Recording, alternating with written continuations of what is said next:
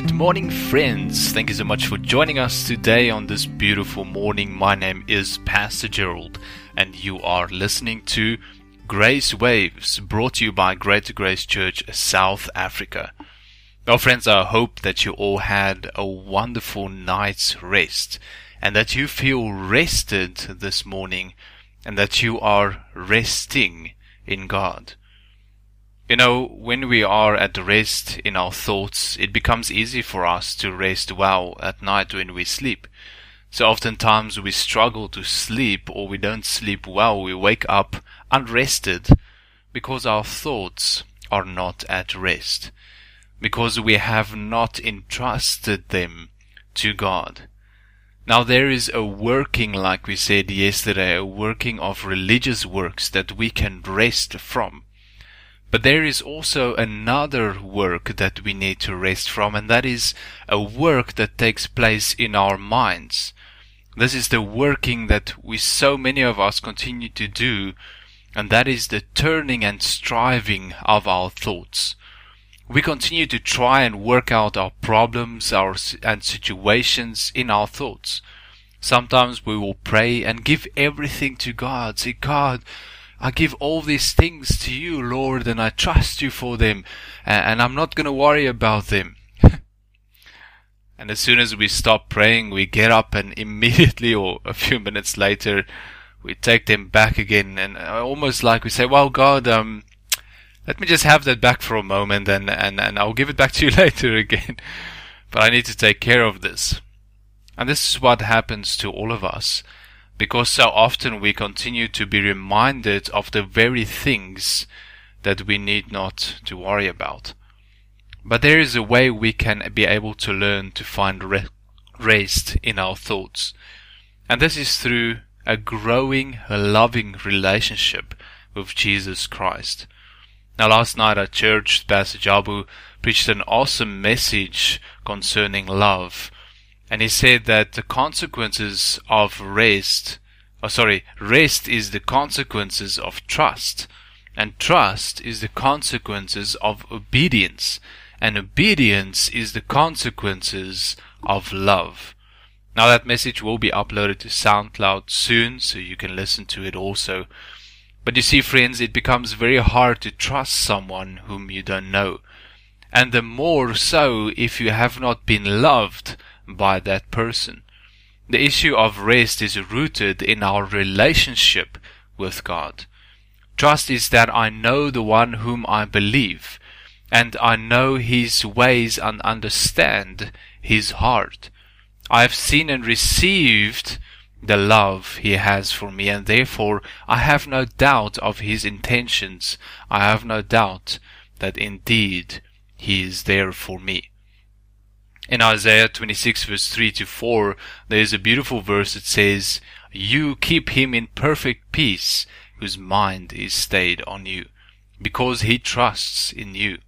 Trust in the Lord forever, for the Lord God is an everlasting rock. The word there for perfect peace in Hebrew is actually a double confirmation and it says, You will keep him in peace, peace whose mind is stayed on you. Have you ever loved a person so much that you could not stop thinking about him or her? Well, that's how this works. Keeping our mind stayed on God is not a religious activity. It is not being a monk in the mountains meditating all day and every day. No. To have your mind stayed upon God is to have it rest upon God. God becomes the foundation of my thoughts, the resting place of my thinking, because I know Him, because I know He loves me and I have received that love, and I love Him with that same love. There's a beautiful verse in Song of Solomon, chapter 8, verse 6 to 7. It says, Set me as a seal upon your heart, and a seal upon your arm.